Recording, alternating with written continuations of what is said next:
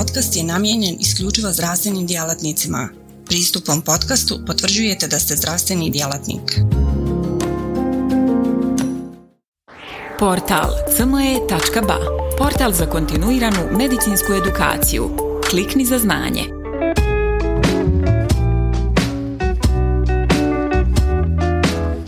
Govorit ćemo nešto o savremenoj terapiji gihta.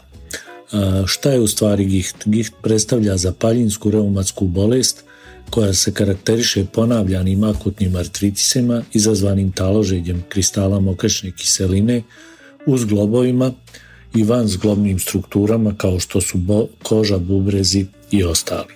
Uslov za nastanak gihta, odnosno uričnog artritisa, je hiperurikemija, to jest povišena koncentracija mokračne kiseline u krvi.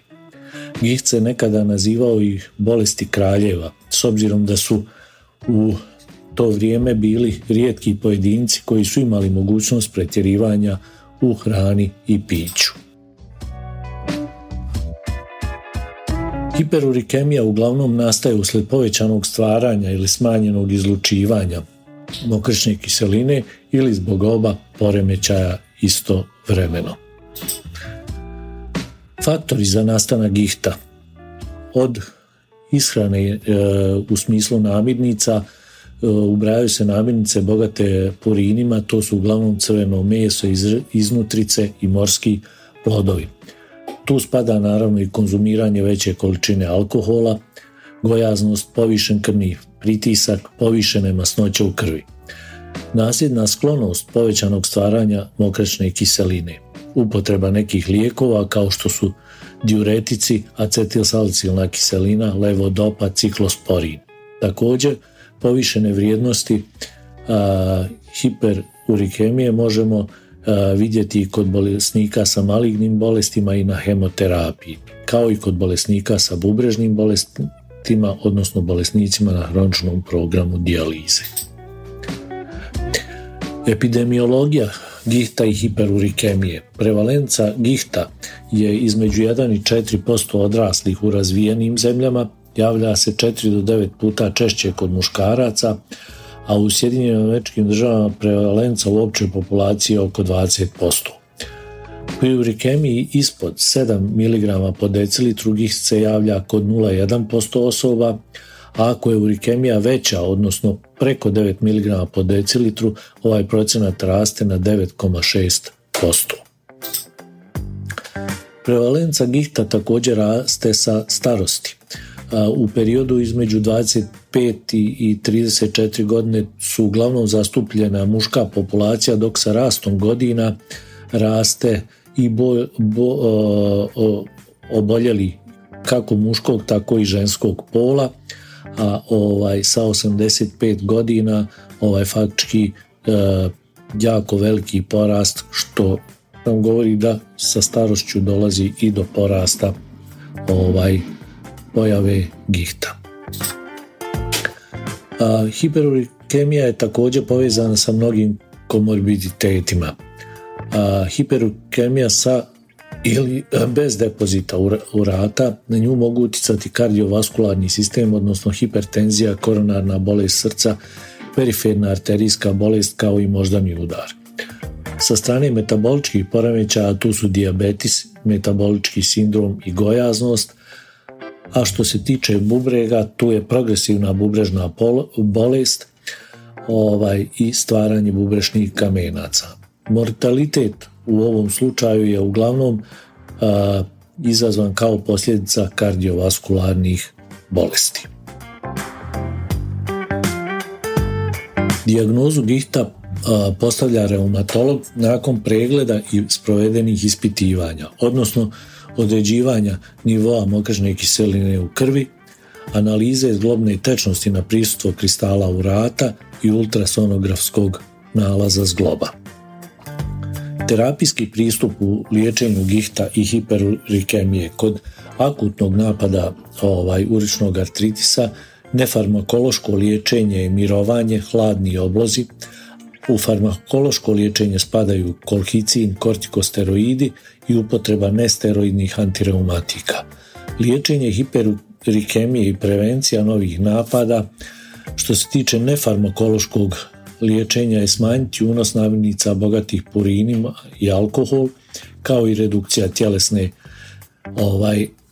težine. Što se tiče farmakološkog liječenja, tu spadaju urikosupresori i urikozurici. Što se tiče farmakološkog liječenja, febuksostat inhibira obje izomere ksantinske oksidaze. Za razliku od alopurinola, on inhibira i ksantinoksidinazu i hidroksiksantinoksidazu, zbog čega je jači urikosupresor, a sprečava stvaranje slobodnih radikala, kisika i oksidativni stres. I to spada u noviju terapiju, farmakološku terapiju uričnog artritisa. Prema EULAR-ovim smjernicama za liječenje gihta, odnosno uričnog artritisa, terapiju za lijekovima za snižavanje nivoa mokračne kiseline treba započeti odmah nakon postavljanja dijagnoze gihta kod svih pacijenata sa mokračnom kiselinom iznad 8 mg po decilitru sa ili bez drugih komorbiditeta. Ciljne vrijednosti postizanja nivoa mokračne kiseline sa farmakološkim lijekovima je da bude, ako je 6 mg po decilitru, održavanje je doživotno, ako je 5 mg po decilitru kod težih oblika gihta i ako je 3 mg po decilitru, nije preporučljivo daljnje održavanje. Znači, kao što smo rekli, prema smjernicama za liječenje gihta, znači nakon utvrđivanja vrijednosti serumske mokračne kiseline, znači ako je ona 6 mg po decilitru ili manja od 5 mg po decilitru, treba započeti profilaktičku terapiju nesteroidnim antireumatskim lijekovima, zatim započeti terapiju urikosupresorima. Tu spada alopurinol od 100 mg na dan i ovu dozu je potrebno prilagoditi bubrežnoj funkciji ako je ona oštećena. Ako postoji prethodna alergija na alopurinol, kreće se sa febuksostatom 80 mg na dan.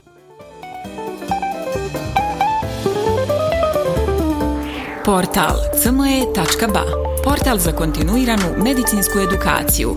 Klikni za znanje. Svaka revolucija počinje s idejom.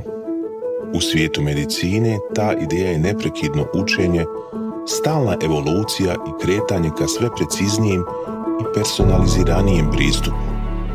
Dobrodošli na cme.ba, budućnost kontinuirane medicinske edukacije.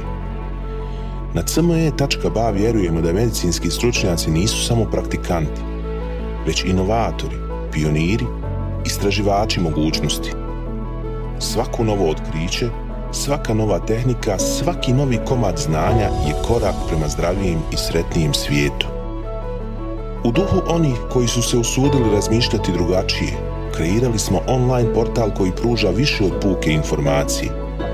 Nadmašuje tradicionalne granice edukacije, nudeći imerzivno, dinamično i beskrajno prilagodljivo iskustvo učenja.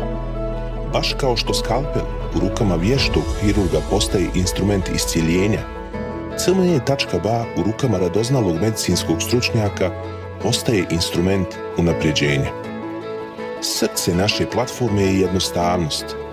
Razumijemo da je vaše vrijeme neprocjenjivo, da svaka sekunda može napraviti razliku. Zato smo dizajnirali cme.ba da bude jednako intuitivan i efikasan koliko je i inovativan.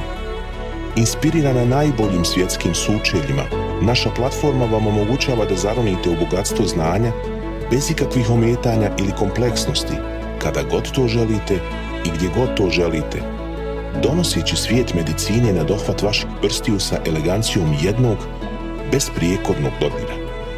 Na cme.ba susret ćete se sa neprestano rastućim univerzumom sadržaja kuriranog od strane regionalnih i globalnih stručnjaka.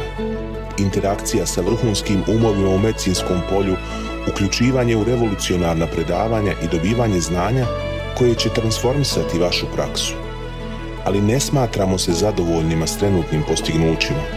Obavezali smo se na kontinuirano poboljšanje težimo da cme.ba ostane zlatni standard za online medicinsku edukaciju. cme.ba je medicinska stranica za one malo bolje, iscijelitelje, inovatore, profesionalce koji se ne boje prekoračiti granice i preoblikovati medicinu. cme.ba je mjesto za vas. Razmišljajte bolje, učite bolje, budite bolji. Stoga kliknite za znanje i pristupite na cme.ba, gdje učenje nikad nestaje, gdje strast susreće profesiju, gdje medicina susreće inovaciju.